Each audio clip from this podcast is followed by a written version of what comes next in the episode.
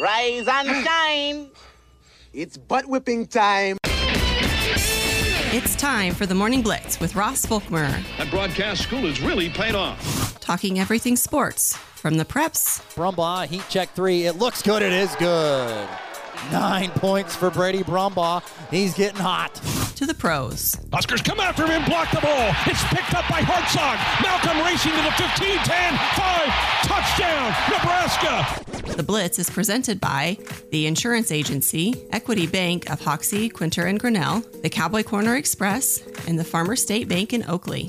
Stop what you're doing and listen. 2-2 Taveras takes a change in the dirt, kicks away, play at the plate won't happen. Jung's in to score. Rangers strike first in game four. Now Seager to right center field, way back there,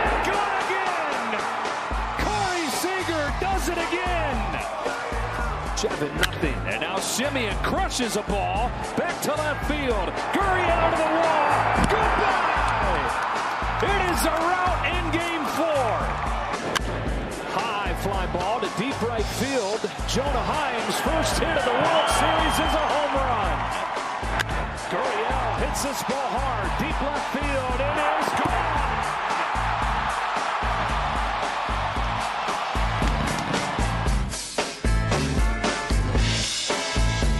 Happy Wednesday morning, everybody. Back inside the Morning Blitz on this November the 1st. Hope you're having a great start to your day.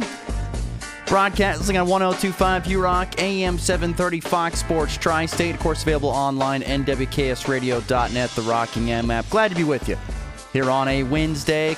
Cool start, but going to be a warmer day. 32 degrees outside the doors of the KKCI studio. On our way to a high in the mid 60s here on this Wednesday. This is where I think it's going to kind of sit, I think, for the next few days. Temperatures in the mid 60s. So enjoy it. Yesterday it was temperatures feel like in the 40s or 50s, but the wind certainly made it cooler, at least at the trunk or treat. Hope everyone had a great, safe, fun Halloween. Saw plenty of really good costumes out there. So, yeah, I had a nice Halloween myself. I have plenty of candy. Um, if anybody needs any leftovers, we've got plenty at the Volkmer house, that is for sure. Uh, as always, hit us up on our text line throughout the show. The number 785 899 2222. That's the number part of the morning blitz here on this Wednesday morning, where today we'll have in studio Jay Bradley, Northwest Tech head men's basketball coach, is going to join us. We visit with him about the season opening today, not only for the Northwest Tech Maverick men as they welcome in Otero uh, College Junior Varsity, uh, but the Northwest Tech women begin the Rashad Baker era as they will be playing uh, up at North Platte today. So we will be visiting a little bit about Northwest Tech basketball with head coach Jay Bradley uh, coming up at the bottom of the hour. It is a Wednesday. We have our college football Power Five. It's a really good weekend, folks. It's a good one. It's a good one to be on your couch. Uh, watching a whole bunch of different games because there's going to be some really dandy football games this weekend. And it all comes out after the first college football playoff rankings were released last night, which we'll get to those here in just a little bit um, as well.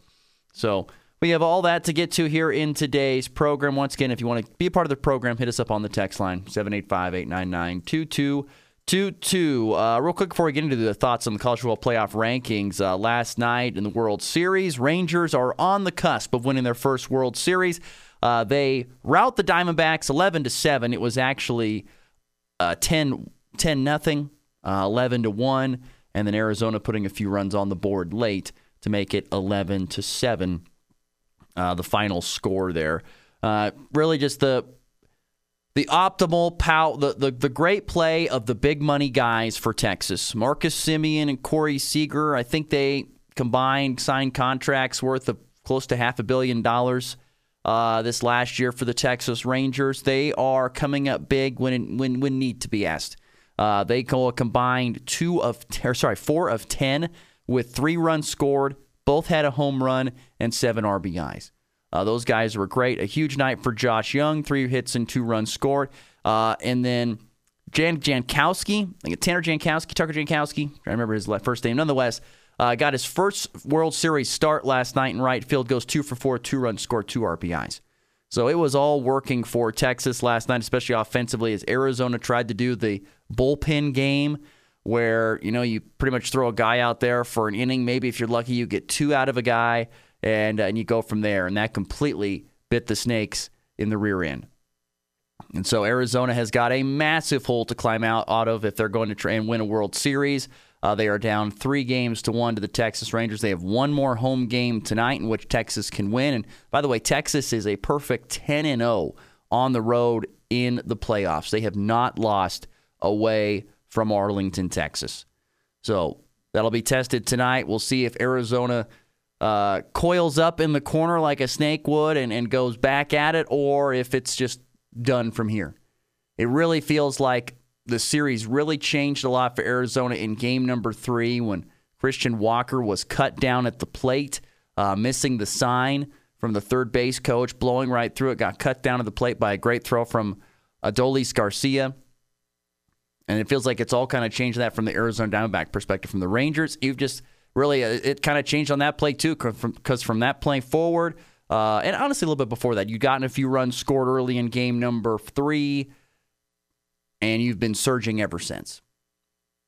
So, but th- this is this is kind of what you get though. W- looking at it from you know the Texas perspective, you spent the money, you've got the pieces, uh, and and you've done a really good job, especially offensively. You've done great. And this is from the Arizona perspective. This is what you get when you only really have two and a half starters. Once again, I go back to the point about from weeks past.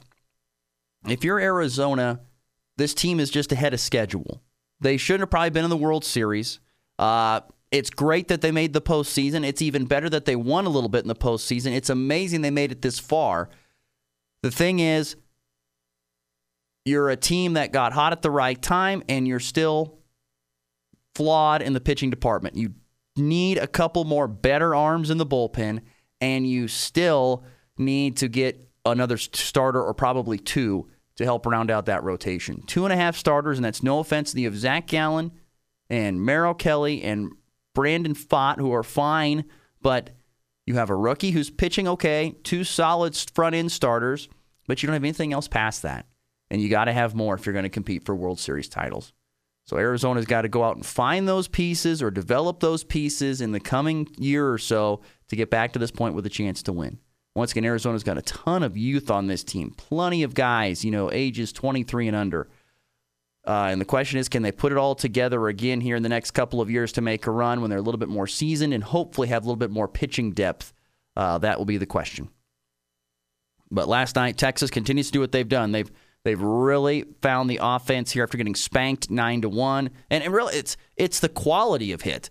Uh, Arizona's winning in quantity of hits. They out hit them again last night, I think twelve to eleven but it's the quality. You know, it's it's hitting the ball out of the ballpark. It's it's hitting when guys are on base. Uh, you know, Arizona's not getting that done.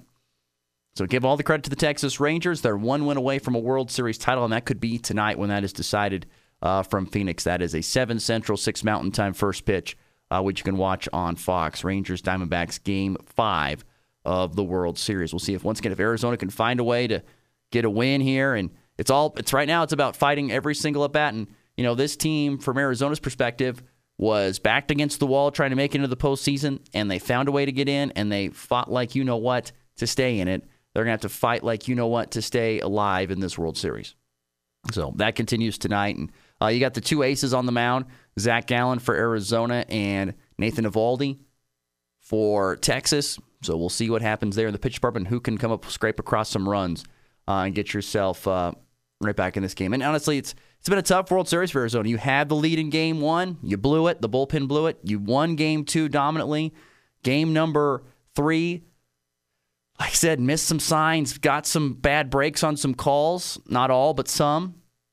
Uh, and that's it. All of a sudden, it kind of sucks the life out of you. You got to go digging deep here uh, in game number five. So there's that up. Uh, also, last night happening uh, in the world of sports, big night for college football fans. The college football playoff rankings are out. Cool news Kansas and Kansas State both in them. Uh, Kansas ranked 21st, Kansas State ranked 23rd. By the way, this is the first time ever that KU is in the college football playoff rankings in the history of these rankings, 10 year history of, the, of, these rankings. KU, first time they're ever in it, ranked 21st is Kansas. Kansas State, once again, 23rd. Um, And it's it's honestly a humongous weekend in the Big 12. Just kind of staying on this point here. It's a humongous weekend in the Big 12. There are some really big games where uh, you're starting to see things come to a head where you're starting to see the teams that are you know, four and one or three and two in the league, taking on other teams that are four and one or three and two in the league, and you are deciding, starting to see the decisions made uh, on the field that will impact, you know, the rest of you know the Big Twelve championship. Some big games this weekend, really big games. Uh, I mean, you've got uh, Kansas State and Texas, humongous game. Kansas Iowa State is a big is a big time game. Both both games for Kansas are for the Kansas schools are big this weekend. You know, Iowa State has got uh, they're four and one at this point in time. The league standings. KU is three and two, so they could get to four and two and knock Iowa State to four and two if they got a win. You know, Texas is four and one. Kansas State is four and one. They could knock. They could. So whoever wins that, all of a sudden puts themselves in a better spot. And then you've got Oklahoma, Oklahoma State this weekend, the last ever edition of Bedlam as far as we know it, before OU goes to the SEC. And that's a matchup of a couple of teams that are four and one, and, and Oklahoma State, which has played pretty good as of late for the most part, and you're taking on a, an OU team that suffered a, a tough loss in, on the road to Kansas last weekend. So huge weekend in the Big 12. It really is, and it will decide and shake things out more in these college football playoff rankings. Which, by the way, going back to that, so mentioned KU and K State, but there are the t- it's the way the college football rankings ranked out. Number one, Ohio State, eight and zero. Oh.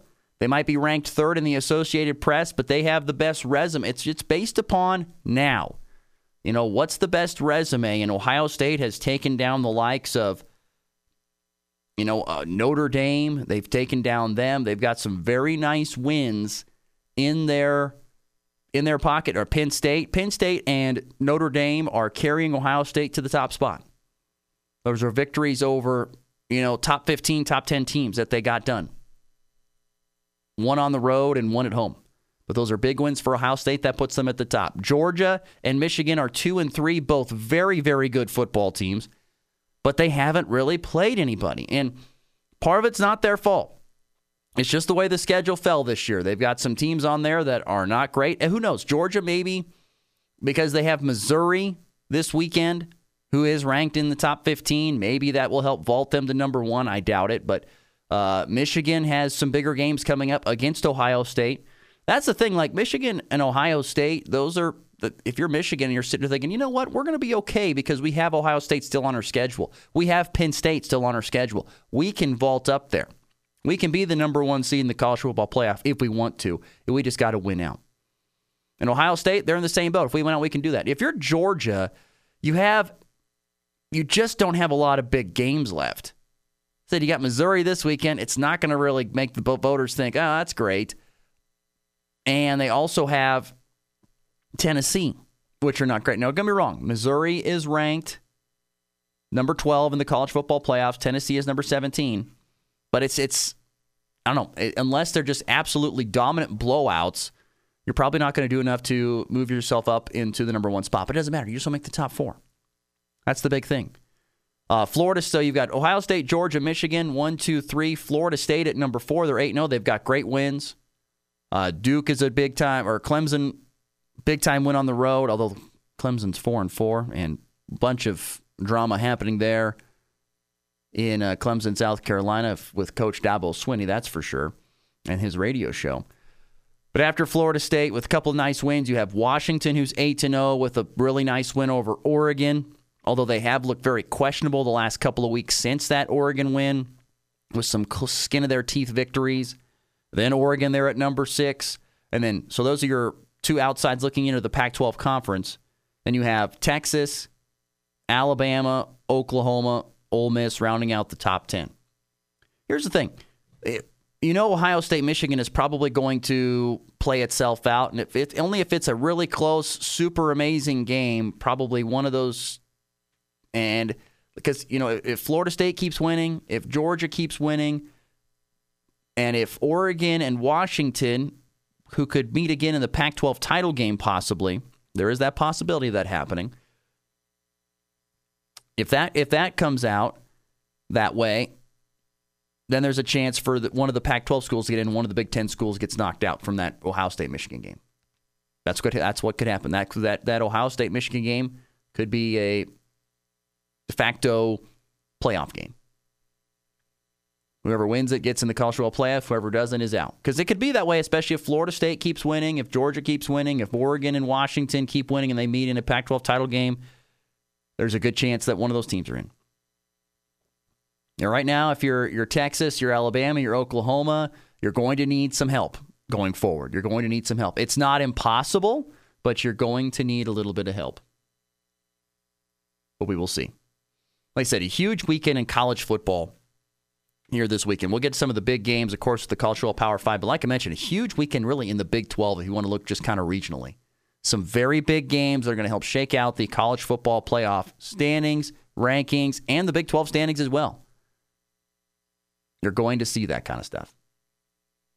So we'll get to that more here in just a little bit. Before we get to a break, want to highlight a big match tonight over in Colby at the Colby Event Center. You've got uh, CCC hosting Cloud County. This is the first round of the uh, KJ CCC postseason. That'll be once again at 6:30 Central Time. Uh, you can go catch that game. I think I read somewhere it's like Halloween night there. So if you want to bring your Halloween costume and and dress up, you can. Uh, that's what's supposed to be going on there at the Colby Event Center. But Colby, who once again ended up getting the two seed in the tournament, uh, will take on Cloud County, and then you've got. Uh, then we'll see what happens after that if you get past this in the first round uh, at the Colby Event Center. So that once again is tonight at 6:30 Central Time. So that's what's going on tonight. In that, I mentioned, of course, Northwest Tech men's and women's, men's and women's basketball begin their seasons tonight. We'll visit with Jay Bradley coming up here in our next segment in just about five ten minutes uh, with him discussing uh, what's going to be happening with the season, looking forward and previewing the season for Northwest Tech men's basketball. So uh, it's 7:25 Mountain, 8:25 Central Time here on a Wednesday morning. We'll take a break and we come back. Uh, we'll visit with Jay Bradley and get his thoughts on Northwest Tech basketball going into the 23-24 season. He'll be joining us in studio, and then after that, uh, we'll get to the college football Power Five. So stick around. We've got plenty more to get to here on a Wednesday morning on the Morning Blitz.